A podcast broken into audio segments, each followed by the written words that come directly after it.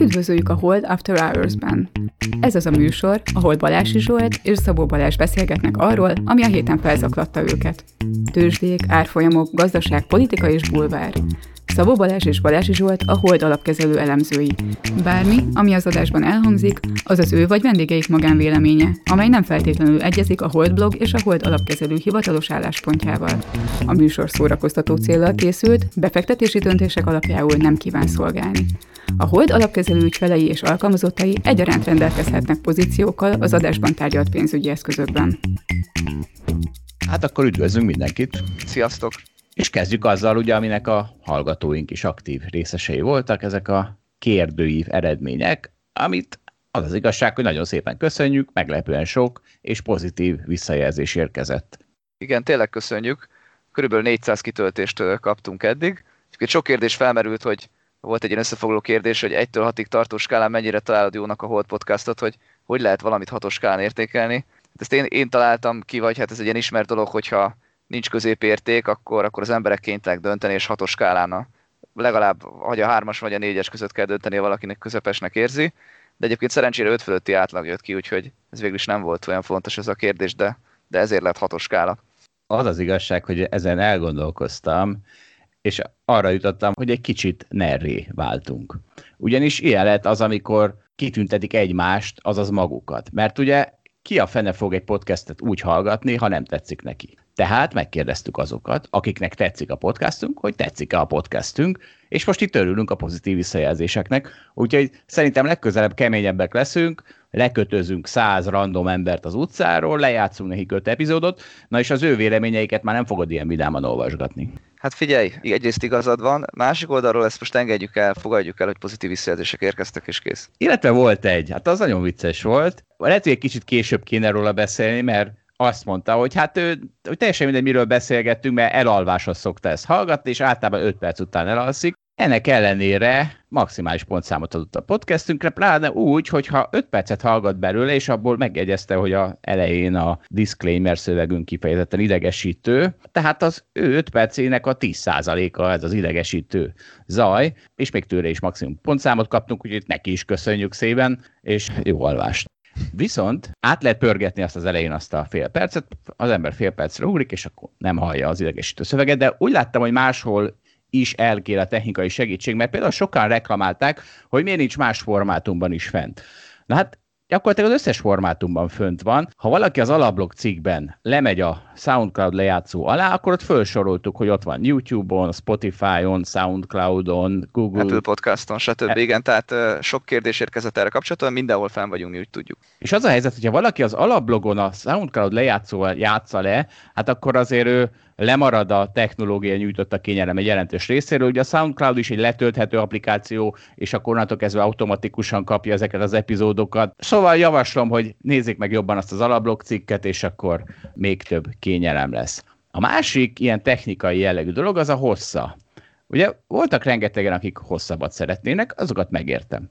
De hát akik rövidebbek. Egyrészt ugye erről már beszéltem, fel lehet gyorsítani a lejátszást, és meglepően érthető lesz még úgy is, sőt, utána kifejezetten idegesítő lesz lassan hallgatni. Én, én mindig így járok vele, hogyha másfélszeres sebességgel hallgatom a podcastot, és visszarakok, nem a miénket, hanem mást, visszarakom egyesre, nagyon ideges leszek, hogy de lassú és vontatott. A másik, pedig hát nyugodtan hagyja abba bárki 20 percnél, és akkor egyrészt lesz egy héten három darab 20 perces epizódja, ha úgy támad kedve. Tehát egyszerűen értetlen, hogy miért kéri valaki azt, hogy rövidebb legyen, hiszen neki... 14, 14 írta mindössze, hogy legyen rövidebb egyébként. A 14 százalékot ugye... se értem. Igen, azt se érted, jó, de fogadd el. Másik oldalról meg valószínűleg ugye azok töltötték ki, akik szeretik, tehát ugye ők, ők kevésbé fogják azt mondani, hogy legyen rövidebb. Ezt is vedd bele. Tehát lehet, hogy a szám, ugye, ha a száz lekötözött emberetbe gondolkodsz, akkor magasabb. Ők szeretnék, hogy rövidebb legyen, azt elhiszem, de igazából, ha valaki abba tudja hagyni, mert nincs lekötözve, akkor neki tök mindegy, viszont más, aki az egészet meg szeretné hallgatni, azt viszont megszivatja. Tehát ez ilyen, ezt így politikában látom néha, hogy nekem tök mindegy igazából, de annak a másiknak legyen rossz. Tehát valahol én ezt így érzem. És hogy érezzék a rövidebbet, akarok a kegyetlenségük teljes súlyát, itt egy komment. Hosszabb podcastet szeretnék, amiben több témát lehetne érinteni, ez szerintem jobb lenne.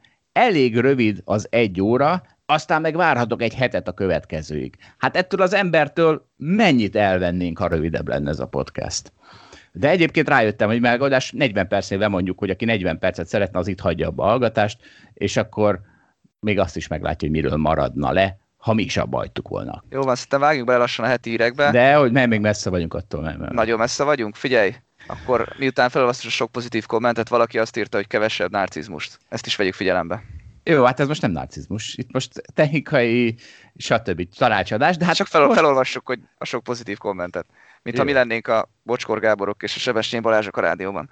De nem, várjál, most jön, a, most jön a, tehát amire végül is ki volt élezve valahol ez a kérdőív, hogy akkor mi legyen ezzel az öcsizéssel, és hiába itettük a hallgatókat, csak lett kérelem az öcsizés irányába, sőt, a mívesebb öcskös, meg prücsök is fel lett ajánlva, úgyhogy tudom, hogy a jogaidra hivatkoztál, de átfutottam a gránit szilárdságot, és az az igazság, hogy sehol nincs benne említés az öcsinek nem szólítatás jogáról. Úgyhogy maradjunk annyiban, hogy egyelőre az én erkölcsi tartásom az egyetlen, ami a műsor és az öcskösözés közé áll, úgyhogy jó lenne, ha nem ásnád olyasmikkel alá, amikor azt inszionálod, porszívoznom kéne.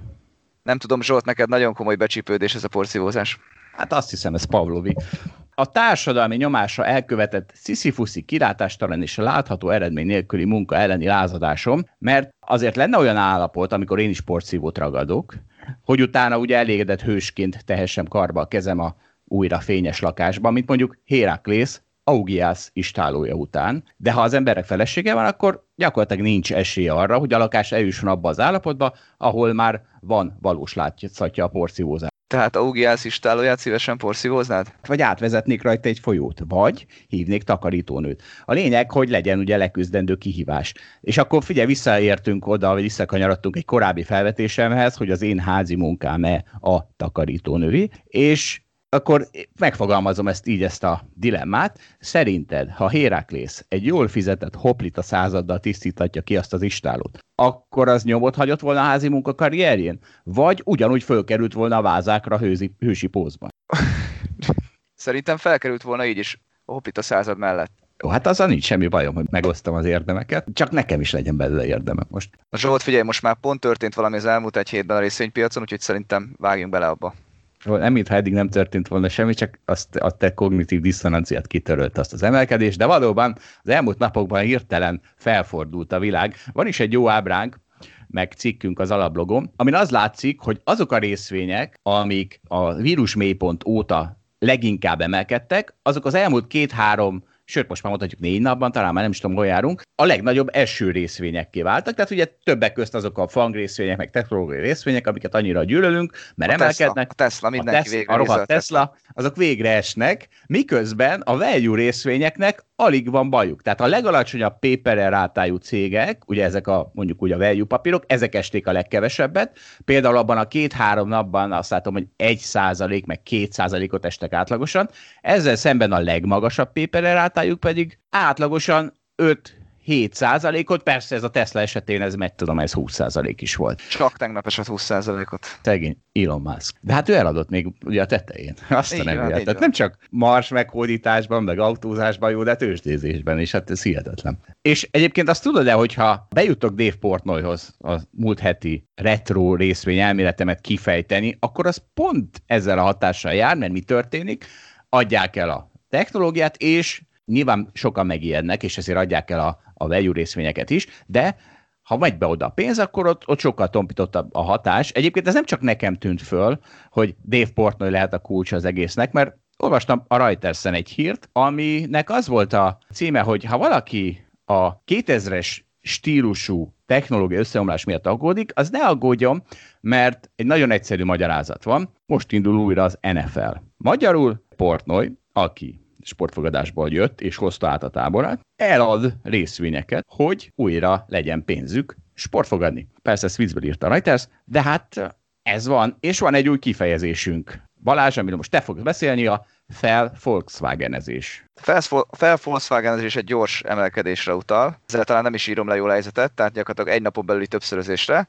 Az annó ak- akkor volt, még az előző válságban történt ez, hogy a Volkswagen vásárolta vissza a saját részvényeit, miközben egyébként nagyon sokan sortolták a Volkswagen papírt, és egyszer már volt olyan pillanat, amikor talán úgy nézett ki, hogy már többen sortolnak, vagy többen akarják sortolni ezt a papírt mintány részvényben, és akkor ugye jött a megjegyzés, hogy hú, mindannyian sortoljuk, elkezdte valaki kicsukni, és akkor végül is mindenki kicsukta egymás után, és azt hiszem talán ötszörözött az árfolyama a Volkswagennek, tehát aki ugye egy egységgel beszállt sortolni, az ugye öt egységet bukott, hogyha, hogyha mondjuk pont a, a végén csukták ki. Ez a Szabó Laci legnagyobb buktája az interjúnkban, amit majd linkelünk, meghallgathatják élőben. És akkor ugye most párhuzamot vonva azt akarjuk magyarázni, hogy augusztusban mitől volt ekkor emelkedés. Tehát az tényleg olyan volt, hogy az ember csak úgy ránézett a Apple árfolyamára, és akkor úgy plusz 4 százalék. De úgy nem volt hír, aztán másnap is úgy plusz 4 százalék. És akkor most egyébként szerintem az elmúlt heti esés az valahol annyit történik, hogy most meg a, ugyanúgy a hír nélkül esik le, talán most kicsit nagyobbakat naponta, mint 4 százalék, mert hogy ugye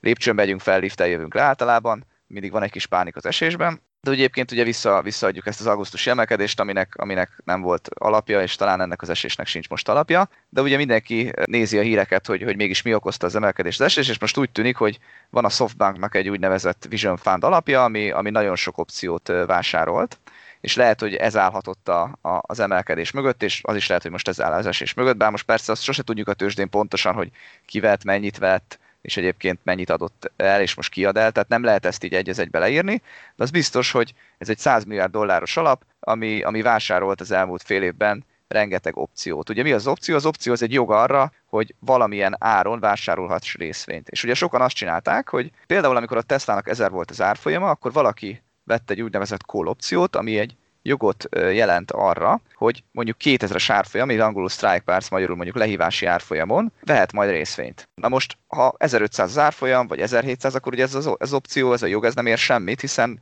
2000-en senki nem akar olyankor részvényt venni. De ha a Tesla árfolyam elképesztően boomol, és ugye felmegy 2500-ig, mint ahogyan felment, akkor ennek az opciónak már mondjuk 500 értéke van, hiszen 2000-en te megveheted azt a azt a részvényt, ami, ami már 2500-at ér. Amennyiben persze ez az kellett, hogy ezres árfolyamról felemelkedjen 2500-as árfolyamra. Hagyd ezem, hogy mondjuk ezt a jogot, ez 100 dollárért vette az ember. Tehát így aztán a, az az árfolyam, ami fölment 2500-ig, az ötszörözést jelent neki, hiszen 100 ér vette, és most már 500-at ér. Igen. Tehát venni egy opciót, az úgy egyfelől nagyon, nagyon nagy sikert jelentett, nagyon nagy hozamot jelentett, hiszen ötszörözni lehet rajta, másfelől, ugye, hogyha ennyire távoli lejáratot választ az ember, akkor azért azt is lehetne gondolni, hogy valószínűleg el fogja bukni majdnem biztosan ezt a, ezt a 100 pénzt, amit, amit betett, de legalább egyébként nem bukhat többet, mint 100.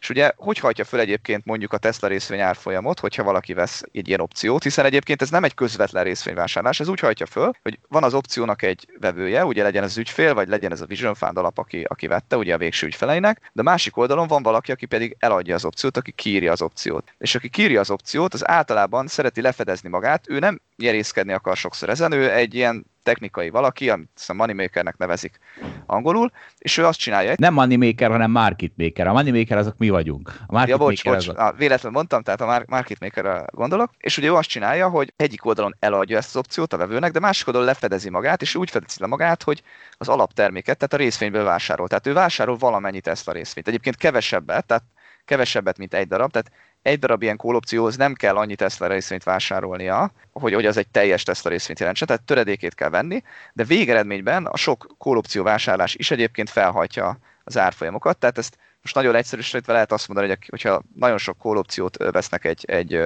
egy alaptermékre, mondjuk a Tesla-ra, akkor az fel fogja húzni azért a Tesla-nak is az árfolyamát. És ugye az utóbbi időben azt lát, hogy nagyon nagy az opciós forgalom, egyébként ugye az S&P 500-ban a, a, a VIX, ami ezt a volatilitást méri, ami akkor szokott felmenni, amikor egyébként számítanak valami nagy mozgásra, de egyébként talán attól is felmehet, hogyha, hogyha egyébként nagyon sok opciót vásárolnak, mert a volatilitás képezi le valahol egyébként a, az opciónak az árfolyamát, tehát minél magasabb a volatilitás, minél nagyobb mozgásra számítunk, annál drágább egy ilyen opciós jogot megvenni. Tehát minden arra utalt, hogy egyébként nagyon erős volt ez az opciós vásárlás. Egyébként van egy úgynevezett put call arány, amit szoktak nézni, hogy pontosan mennyivel több call opciót vesznek, mint put opciót máshoz képest. Ugye ez valamennyire mutatja azt, hogy egyébként a piac az pozitív vagy negatívat vár az adott, adott cégre nézve, és ugye ez is nagyon elmozdult abba az irányba, hogy az emberek pozitívan vállaltak kockázatot. Most itt az elmúlt pár nap eséseiben ez, ez, ez visszajött egy ilyen, egy ilyen normális tartományban, de augusztus hónapban itt nagyon elszálltak a dolgok, tehát valószínűleg nagyon sok opciót vettek valakik, és ugye ez a SoftBanknak a lányvállalata vagy, vagy alapja, ez a, ez a Vision Fund is ebben valószínűleg benne volt, és akkor most ezt emlegetik Nasdaq vélként, tehát a, a Nasdaq bálna az aki, az, aki most felhúzta az árfolyamokat, és, és ez a Nasdaq bálna, ami most nagyon meghízott, az most egy kicsit visszafogyott.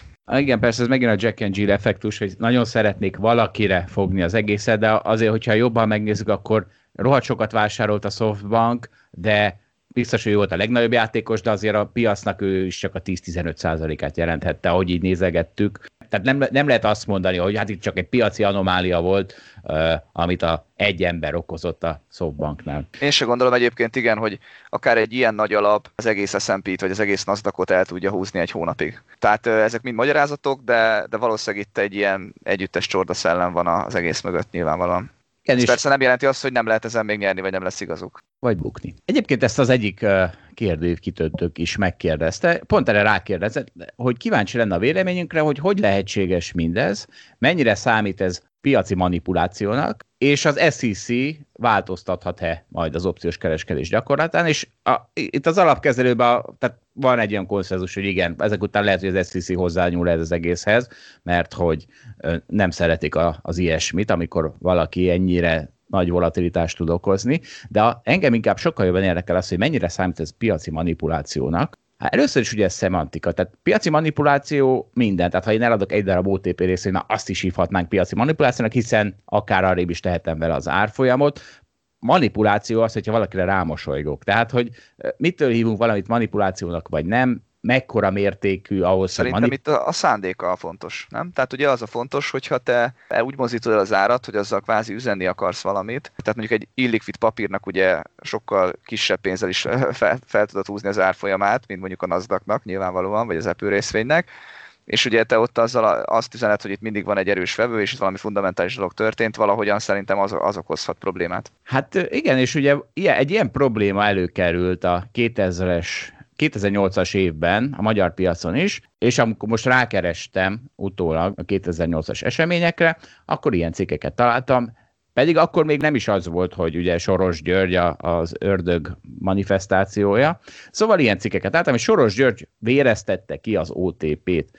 Ugyanis mi történt? Ugye 2008-ban zuhanta az OTP is már egy jó ideje valahol, 11 ezerről indult, és, és már valahol 4000 valahány száz forint környékén járt, amikor egyszer csak az történt, hogy egy nap végén és másnap nap elején egy óriási esés jött, 22%-nyi esés jött, aminek aztán meglett a, hát mondjuk úgy, a Vision, maga Vision fándja, és mégpedig a Soros György által vezetett alap, amit már nem ő kezelt ugyan, de hát mindenki lelkesen Soros győzött, és végül aztán a PSZÁP, az akkori felügyelet meg is büntette ezt az alapot. Az és... a Magyar Narancsban volt egy interjú Soros Györgyel, hogy ő ezt nagyon sajnálja. Hát Itt a 90. szülinapja alkalmában.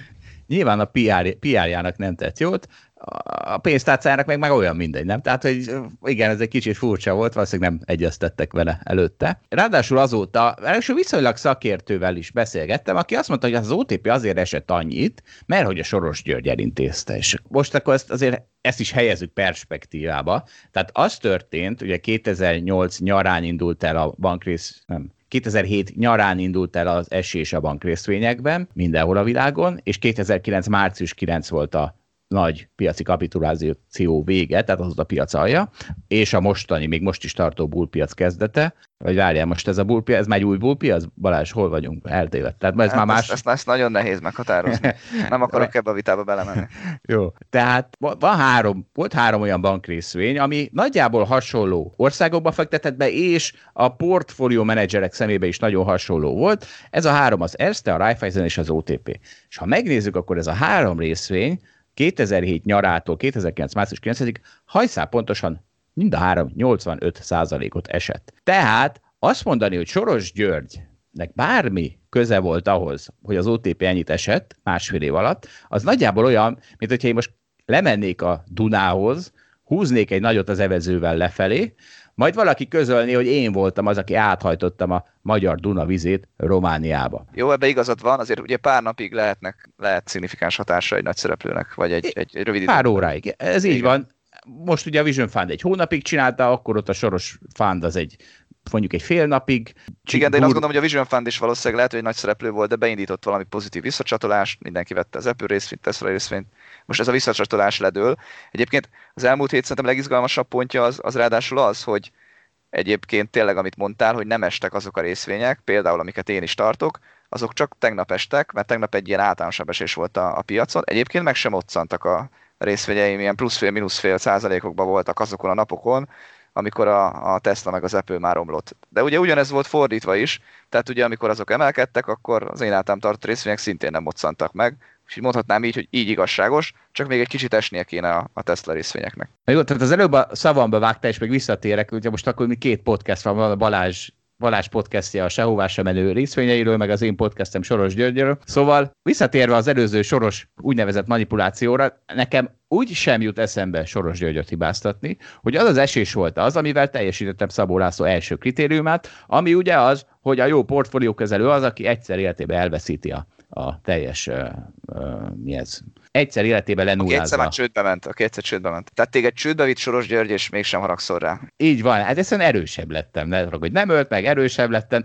így, hogy rezenéstelen arccal tudtam tűrni a te norvég konténerhajó inzultusodat a portfóliómra. Jó, hogy pont ma hozod ezt föl, Zsolt, mert ott van egy másik, az nem konténeres, hanem egy tankerhajó cég, amiben szintén sikerült behúz, behúzzalak, és ott ma pont eladtak egy hajót jó áron, és éppen plusz 20%-ban az árfolyam. Igen, ez vicces, ugye, tehát ilyentől nyílik föl az emberek szem, hogy ha ó, tényleg érték van ezekben a cégekben, ha eladjak egy hajót, vagy ha elsüllyed egy hajó és fizet a biztosító társaság, ugye ilyeneknek szoktunk örülni érdekes módon. Igen, még a Norvég NPCC-ben talán ez volt az egyik legviccesebb történet, csak ugye az a baj, hogy 70 hajója van, tehát az érték szempontjából nem volt olyan fontos, de amikor zátonyra futott az egyik hajója, akkor a biztosító kétszer annyit fizetett, mint ami be volt árazva a részvénybe, úgyhogy azon nyert úgymond egy csomót az MPCC, hogy azt megkapta egy az egybe cashben. Hát ugye nem látszott meg a részvényárfolyamon, mert, mert, mert egy hajó nem számít olyan sokat. Ebben a másikban, ami a tankerhajós, abba, abba, abba kevés hajó van, úgyhogy, úgyhogy Zsolt inkább örüljél, nem én vagyok a második Soros György számodra.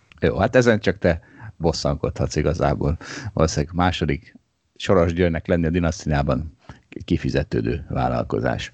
És akkor, ha már ugye az érték alapú részvényekre rávilágítottunk, van egy nagyon jó ábránk, ezt is majd látják a cikkünkben, ahol fölbontottuk a holdalapkezelő részvényeit, és a CETOP részvényeit, ugye a CETOP az egy index, ami a régiós cégeket összesített, olyan de Bux, csak nem csak a magyarok vannak benne, hanem lengyel, cseh, stb. És két markáns oszlopunk van. Az egyik, hogy a tulajdonosok által menedzselt cégek, azok a CETOP indexből 30%-ot tesznek ki, a mi alapjainkban pedig olyan 46-7%-ot tesznek ki.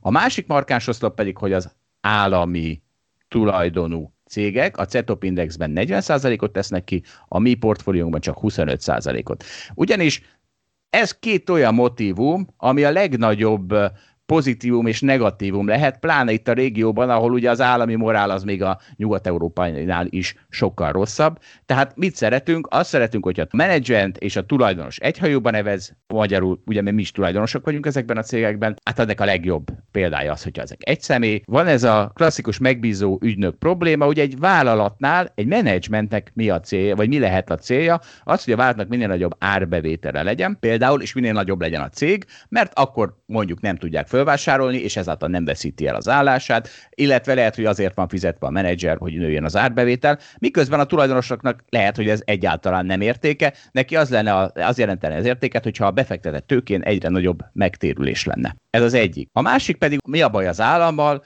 hogy őt aztán egyáltalán nem érdekli az, amit, a, vagyis nagyon gyakran egyáltalán nem érdekli az, ami általában a tulajdonos érdekli, hanem valamilyen nem shareholder, hanem stakeholder ö, szempontból nézi a dolgokat. Csak sajnos, ami, még lehetne Ez azt jó jelenti, is, hogy nem, nem csak a tulajdonos, hanem a mindenféle érintett fontos. Tehát a vállalatnak az ügyfelei, a vállalat dolgozói, stb. ezek a stakeholderek. ami még lehetne pozitívum is, de sajnos Kelet-Európában ez nagyon gyakran, ez a stakeholder, ez azt jelenti, hogy neki, a politikusnak jó legyen, és az általában azért a többi tulajdonosnak nem annyira szempont. Hát igen, egyébként azért hozzá kell tennem, hogy döntés, az, hogy eldöntsük, hogy pontosan hogy milyen arányban legyenek ilyen cégek, az, az ugye bonyolult, mert hogy ezt mindenki tudja, amit most a Zsolt elmondott a piacon, vagy legalábbis sokan, és ezért az állami cégek nyilván nagyobb diszkonttal forognak mondjuk adott cashflow-ra vetítve.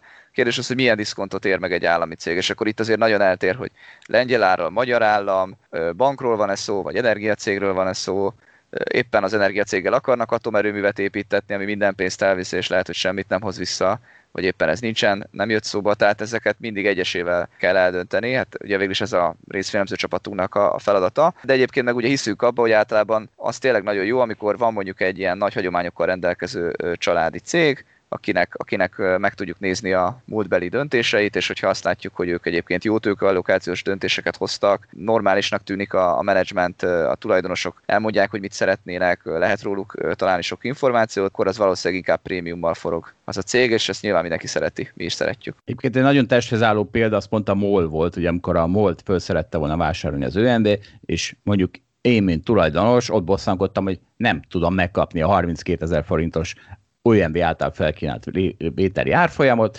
mert a MOL management nem ezt akarta, a egy másik nagy tulajdonos, az állam nem ezt akarta, úgyhogy ment a levesbe a 32 ezer forintom, és helyette a harmadára eső MOL részvényárfolyamot lehetett nézni egy hosszú távú tulajdonosnak. Na hát, és akkor érték alapú után behívjuk Szabó Dávidot is, ki a Hold alapkezelőben a kriptodeviza szakértő, hát figyelj, Dávid, most megkapod az esélyt, hogy bejázd magad a csapatba, de nehogy elizguld ezt a nagy lehetőséget. Üdvözlünk! Sziasztok! És igazából az ebben csak viccből mondtam, mert hát Dávid ugye egyben Ozorán is képeztük, úgyhogy mondhatjuk, hogy a relaxáció nagy mester, úgyhogy nem hiszem, hogy itt most ezt túl izgulja ezt a dolgot. Dávid, nagyon izgulsz?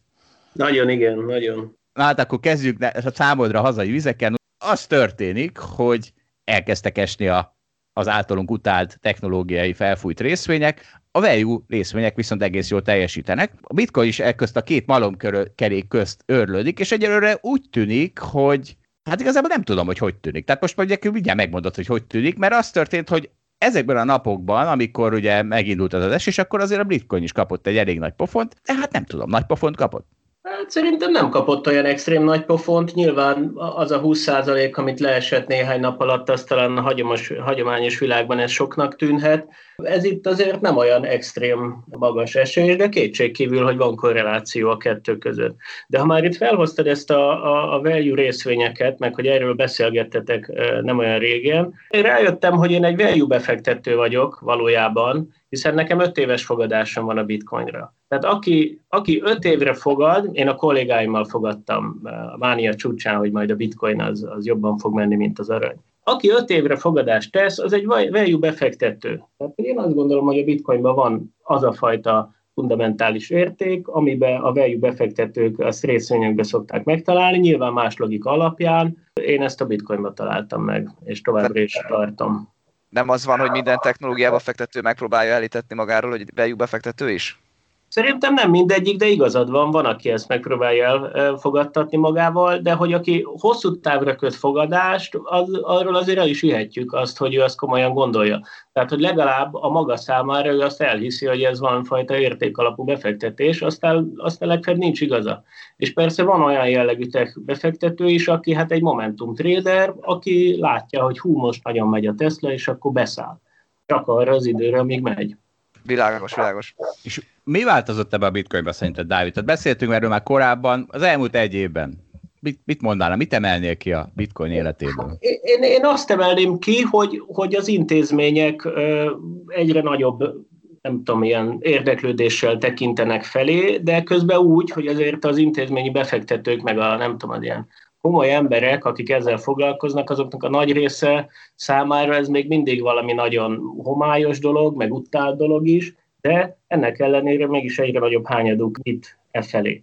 És a másik dolog az pedig az, hogy ennek megfelelően épül, épül köré az intézményrendszer is. Tehát jelennek meg a letétkezelők, opciós piac jelenik meg, a határidős piac forgalma, emelkedik gyorsan. Szóval, hogy szerintem ez a, ez a legfontosabb fejlemény.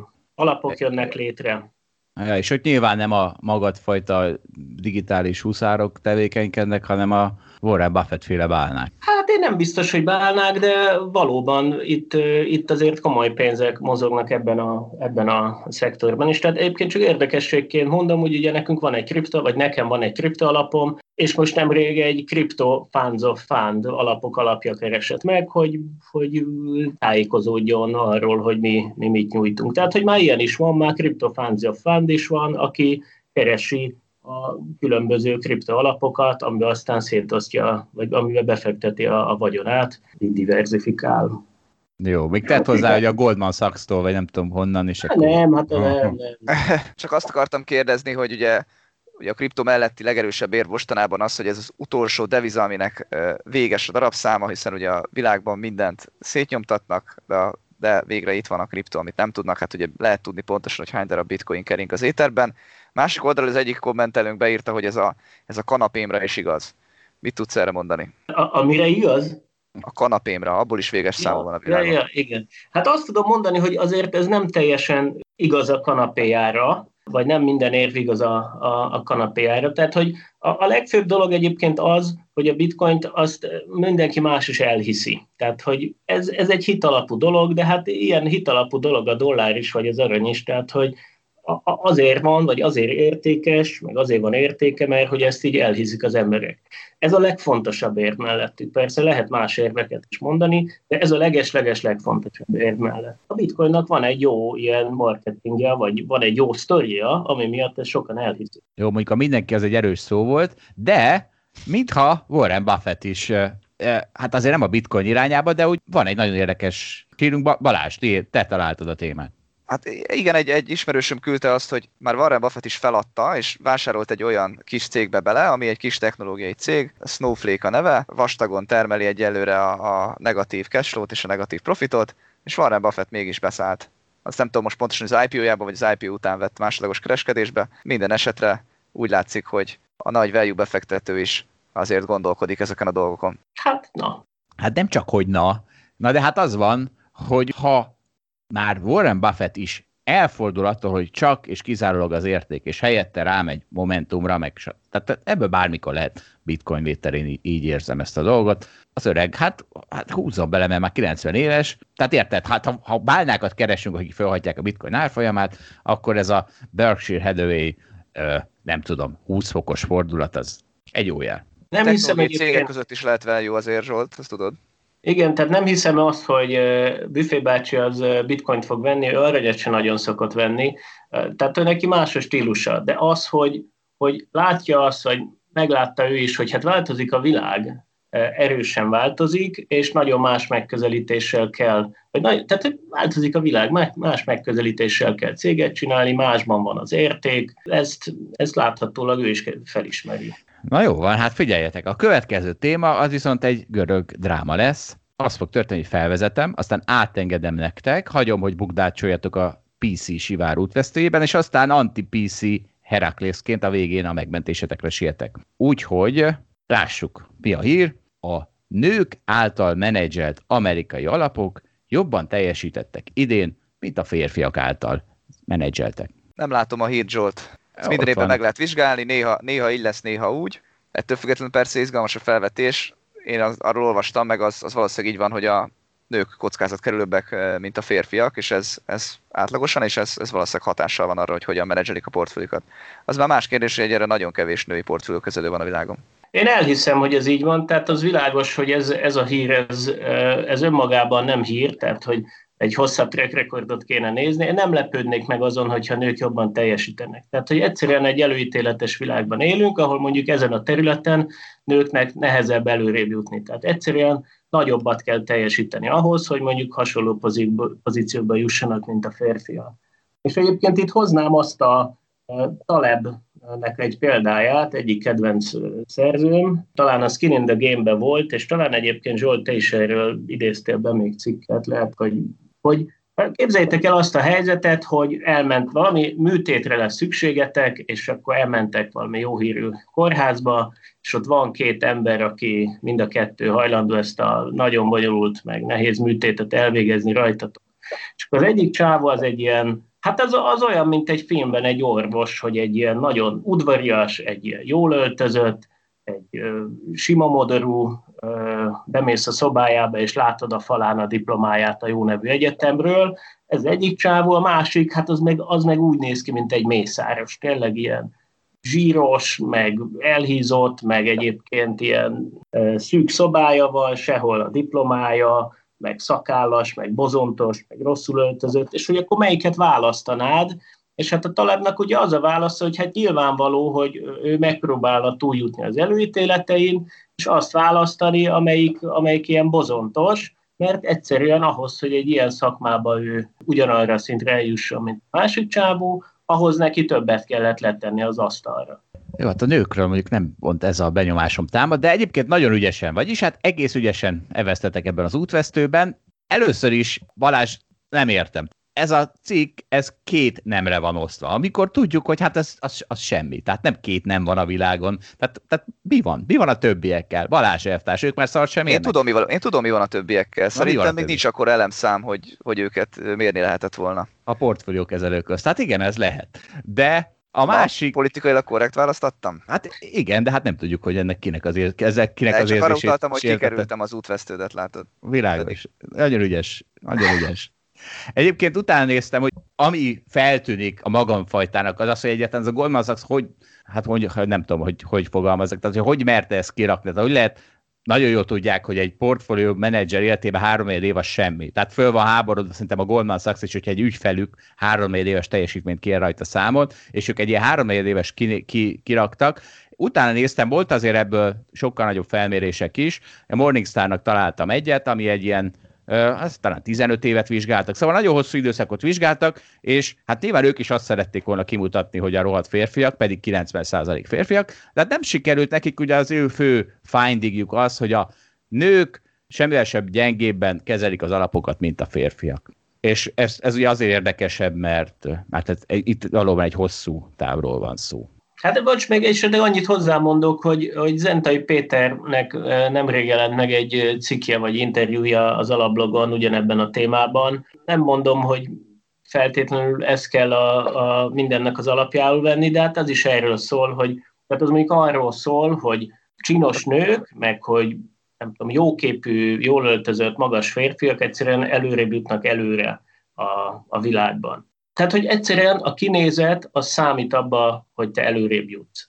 És hogyha ez egy fontos dolog, akkor viszont hát statisztikailag érdemesebb mondjuk portfólió kezelő között is a, az ilyen rosszul öltözött, modortalan, meg szakállas, bozontos portfóliókezelőket választani. Nem Sajnos hallgatók nem látják, hogy Dávid magára gondol. Igen, Dávid jól állsz. Jaj, nem, hát én csak mesélek arról, hogy mit mond a tudomány erről a kérdésről. És, és persze itt van egy látszólagos ellentét, hogy, vagy ellentmondás, hogy itt mondom, hogy a, a, a, az elegáns, csinos nők is könnyebben jutnak előre, de e, ez egy, ez egy férfi szakma, tehát hogy itt, itt, itt önmagában férfinak lenni az, az képviselte az előnyt, legalábbis az elmúlt évtizedekben. Na majd változik itt is. Igen, valószínűleg ez változik. Jó, hát én már rohadtul unom, hogy folyton veletek fiúkkal ebédelek, úgyhogy én benne vagyok. Nézzünk egy hallgatói kommentet, ez is a kérdőívből van. Nézzük, ha küldenek nekünk kérdéseket, és nem kell ez kérdőív, tehát a Facebook Facebook oldalunkon, akár kommentben, akár üzenetben el fog jutni hozzánk az a kérdés, nyugodtan bárki. És itt idézek egy ilyen kérdést. A hallgató azon volt, hát nem felháborodva, mert nagyon jól fogadta, hogy én cseszegettem a színházakat, hogy azok miért nem élnek meg piacról, és erre ő beírt egy idézetet, aki azt mondja, piaci alapon fent lehet tartani a világ legveszteségesebb műfáját, zárójelben a művészetet, az vagy nem ért hozzá, vagy gazember. Az operaház mindig pénzt veszít, és ennek így kell lennie. Az operaháznak nincsen business making pénze. Ami azért érdekes, mert ezt kimondja egy operaház igazgatója, aki a saját buborékjában úgy érzi, hogy az operaház, hát az egy, az egy rohadtul szükséges, meg az opera egy rohadtul szükséges szórakoztató tartalom. Tehát a fenét. Hogyha érted, hogyha én, én egy borsó falra hányó vagyok, és hát rengeteg ilyen van, ha belegondolunk, tehát egy csomó béna sport, amit senki nem néz, mert dökonalmas, és csak a saját maga szórakoztatására jó, arra senki nem ad pénzt, és akkor föl lehetne háborodva az, aki ezt a borsó farahányást űzi, hogy neki miért nem fizet az állam azért, hogy üzze ezt a sort? Azért, mert nem érdekel senkit. És hogyha az opera piaci alapon nem tudja föntartani magát, akkor el kell azon gondolkozni, hogy vajon akkor van-e rá szükség. Mert hiszen... Zsolt, itt, itt van, van még egy megoldás, amit szerintem most nem veszel számba, mondjuk vegyük pont az operát, hogy ugye az operát lehet, hogy meg tudja fizetni mondjuk 20 ezer nagyon gazdag ember, aki egyébként szereti is, és hogyha az opera piaci alapon működne, akkor el tudná adni egyébként a saját jegyeit sokkal drágábban. Ugye van valány hely, nem tudom, van pár száz hely az operában, azt mindig, mindig megvenni ez a, ez a nagyon gazdag kör, nagyon drágán. Csak ugye akkor egyébként nem jutna el ez a, ez a kultúra, ez nem jutna el szélesebb tömegekhez, és ezért van sokszor, ugye, és a színházakkal is ez van, hogy ugye olcsóbbak a jegyek, az állam meg kipótolja. Cserében ugye így meg lehet azt csinálni, hogy egyébként sokkal több ember kapja fel a fejét, hogy hú, két-három ezer forintos jegyárak, akkor, akkor az a kultúra ez nekem is szól, én is meg tudom venni. És akkor a verseny valójában nem ott lesz, hogy ki tud többet fizetni, a verseny valójában ott lesz, hogy ki tud jobban sorban állni, kinek van jobb kapcsolata, hogyan tudunk jegyet szerezni olcsón. Az állam egyébként kipótolja, de lehet egyébként, hogy azért veszteséges egy, egy színház, mert olcsóak a jegyek. Most az állami támogatást azt nem, nem tekintem itt a, se árbevétel, se költség oldalon bele, nem számolom bele ebbe a dologba. Tehát az állam sokszor azért lép be, nem azért, mert egyébként nem működne az a művészet, hanem az a művészet az nagyon keveseknek lenne csak a kiváltsága. Van itt egyébként egy ilyen örökség is, hogy hát valahogy ez egy ilyen régi műfaj, és most ezt szeretjük, nem szeretjük, mégis van egy operaház, meg mit tudom én, van zeneakadémia, amiket kicsit megörököltünk, hát ez a kultúrával együtt, tehát hogy a, a kultúra is részben egy örökség. Hát nem tudom, tehát egyrészt van arra példa, hogy, hogy a kultúra az önfenntartó, nyilván ez tipikusan az egy gazdagabb országban szokott előfordulni, ahol az emberek ezt így megengedhetik maguknak, meg vannak nagyon gazdag emberek, akik meccénásként be tudnak lépni ebbe a piacra. Én, én azért nem gondolom azt, hogy ezeket így teljesen ki kéne nyírni azzal, hogy... Fiúk, nem lenne kinyírva, de erről van szó, nem, nem lenne kinyírva. Hát az a pénz, amit az, de de van, ami ki lenne írva, Zsolt. Tehát van, ami ki lenne írva, valamit csak nagyon gazdag emberek tudnának megfizetni. Mind a kettő hatás lenne. Az a baj, hogy gúzsba köt titeket ez, hogy, hogy az operaház mindig volt, és akkor mindig lennie kell, de hát ugye ez, érted, a, a vívás is régen mekkora nagy kultusza volt, most meg pedig már a vívókat senki nem nézi meg, és senkit nem érdekel a vívás, mégsem nyafogtok, hogy jaj, úristen, eltűnt a vívás kultúrája.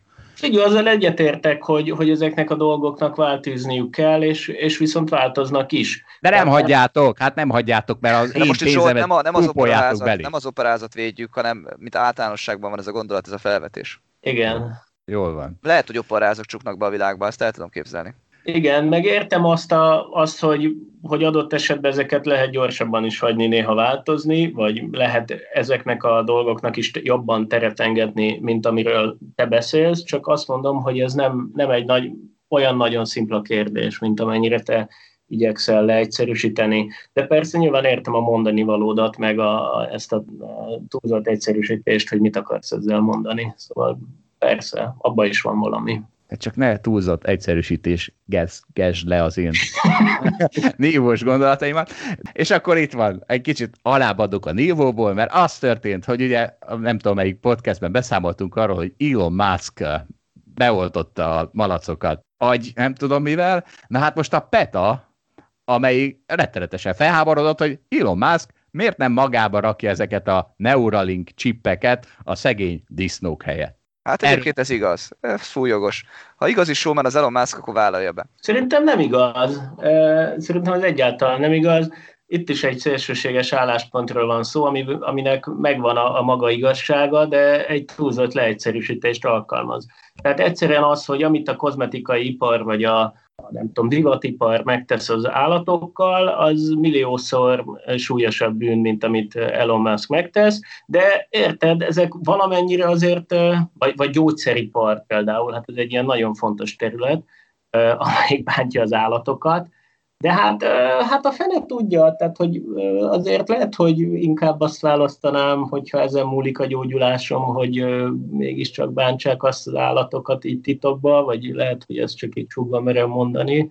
Élünk egy olyan társadalomban, ami, amiben mi mondjuk pont emberek vagyunk, és azt gondoljuk, hogy az ember élet értékesebb, mint az állatélet. Lehet, hogy most a PETA az engem ezért így teljesen félkeresztjébe tesz, de, de hát én ezt vállalom, hát én ember vagyok, most uh, mit, mit csináljak úgy, mint hogyha nem lennék ember. Ami persze nem jelenti azt, hogy én állatkínzás párti vagyok, tehát nem. Ez is egy fontos kérdés, és ezért mondtam azt, hogy túlzó álláspont, de részigasság van benne, tehát nyilván feleslegesen most így ne kínozgassuk az állatokat. De valószínűleg arra megy a jövő, és lehet, hogy ez még távol van, de hogy elképzelhető ilyen jellegű beültetés akár az emberi agyba, akár azért, hogy mondjuk valaki lásson, vagy halljon, vagy tudja mozgatni a lábait, vagy akár azért, hogy jobban tudjon gondolkozni, valószínűleg ez nem nem mostanában fog megtörténni, de hát ennek a folyamatnak látjuk az elejét szerintem ezzel. Várjál, Dávid, én nem abból a nemesokból tettem ezt a megjegyzést, hogy az állatokat védjem sajnos, inkább veled értek egyet. Arra akartam ráviccelni, hogy egyébként Elon Musk egyre nagyobb showman, egyre inkább felsrófolja azt, hogy mivel kell, hogy előálljon ahhoz, hogy, hogy felfigyeljenek rá, hiszen ugye egyre nagyobbakat mond egyre, egyre gyakrabban, úgyhogy azzal biztos nagyot ment volna, hogyha egyből magába ülteti be. Igen, ja, hát ez igaz, hát az, az biztos, de egyébként én el tudom képzelni, hogy majd lesz egy olyan pont, amikor, amikor ilyesmit ő majd megcsinál. Lehet, hogy nem úgy, mint a disznóba ülti a, ülteti a, a csipet, de egyébként persze igazad van. Ő már jobbat fog. Egyébként ez az állatvédősdi dolog ott megy félre szerintem, és hát nem tudom, hogy félre megy, mert sose kapok választ. Tehát itt fölteszem egy ilyen állatvédőnek ezt a kérdést, arra nem kapok választ. Hát, ha majd ti tudjátok. Tehát ezek az állatok, amiket megeszünk, és ezért gyűlölnek minket, mondjuk a petások, ugye ez egy agresszív állatvédőszervezet, vagy akiket például, akiknek boldogságcsippet ültetünk az agyukba. Szóval ezek, ezek az állatok erre vannak nevelve. Tehát ha nem ennénk szarvasmarhát, akkor, akkor nem lenne ennyi szarvasmarha. Magyarul ezek a szarvasmarhákat, ha meg tudnánk kérdezni, és lehet, hogy ezeket a disznókat már megtudjuk, hiszen olyan okosak lettek a chipstől, chiptől. Tehát, hogyha meg tudnánk kérdezni, hogy figyelj, mit szeretnél? Azt egy olyan életet, aminek, hát mondjuk a Ami nagyon rossz. Nehogy nagyon rossz, hát nehogy nagyon rossz. Mi ez a disznónak rossz szerinted csippel az agyába? Hát lehet, hogy ott élvezi a Tetriszt. Fejben Tetrisezik, míg te meg ott itt szívsz. Tehát nem tudjuk, hogy nagyon azokról rossz. a disznókról beszélek, akik általában megeszünk azoknak se feltétlenül rossz, a szarvasmarhának meg pláne nem, mert azokat kihajtják azoknak a mezőre. nagyon rossz, azoknak nagyon rossz. Egy olyan kettőben állnak, amiben mondjuk állni tudnak, és egyébként egy nagyon szociális lények, nem? Azoknak nagyon rossz, az teljesen egyet. Jó, nem titeket kérdeztelek, hogy milyen a disznóknak, hanem a, a csirkékről is beszéljünk fel a disznók. Jó. A csirkék nem tudják, hogy mi van.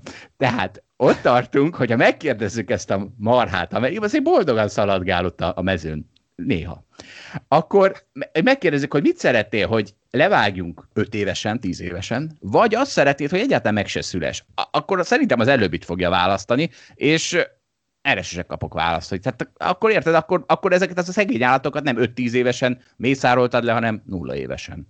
Zsolt, nem vagyok művelt a témában, de azt tippelem, hogy az állatvédők onnan számítják a jogaikat, hogy megszülettek. Nem, így, nem így teszik fel a kérdést, hogy te. Igen. A, akkor javaslom nekik az Excel használatát e kérdésben.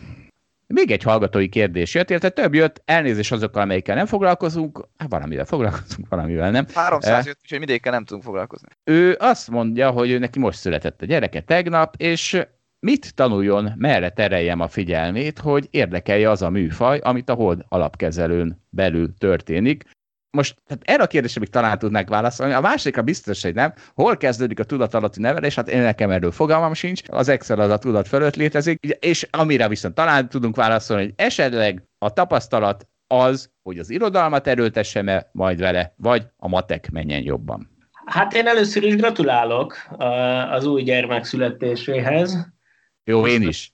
Jó, nagy sokat, sokat kell javítanom a PC-ben a kommentek alapján, úgyhogy Igen. gratulálunk a gyerekhez. Hát nekem, nekem egy olyan megjegyzésem lenne, hogy, hogy nem feltétlenül kell ilyen uh, tudatalatti okosságokat bevetni, hogy mondjuk pont azok érdekeljék őt, ami, ami itt ebben, ebben mennek, mert abból aztán később olyan zavarok származhatnak, hogy hát ebbe a gyerekbe tudatalat benne lesz az, hogy minek kéne, hogy őt érdekeljék, mert hogy a szülei ezt így szépen tudatalat beletették, hogy ezt kéne őt érdekelje, de közben meg nem az érdekli, és akkor ebből lesz egy nehezen feloldható, meg hosszú évek terápiájával feloldható probléma, vagy akár azzal sem. Szóval én inkább azt javaslom, hogy egy ilyen mindenre nyitott, de önreflexív, meg önismerettel rendelkező embert váljék abból a gyerekből. Az, hogy ezt hogyan kell csinálni, azt nem tudom, de sok sikert kívánok hozzá.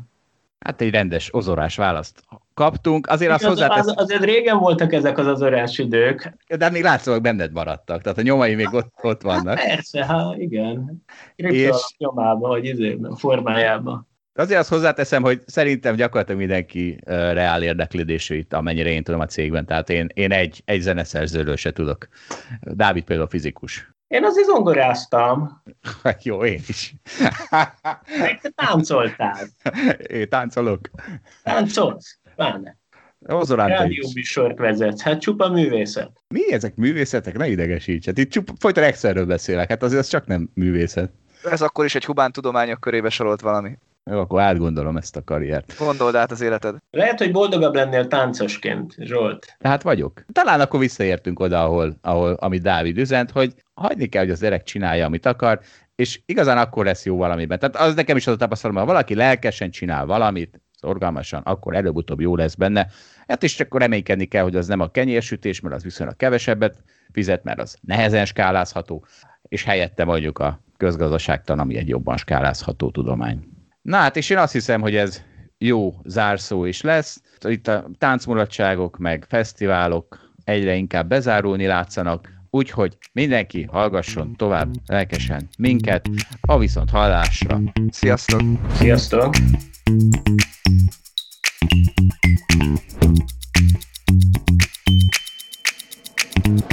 you.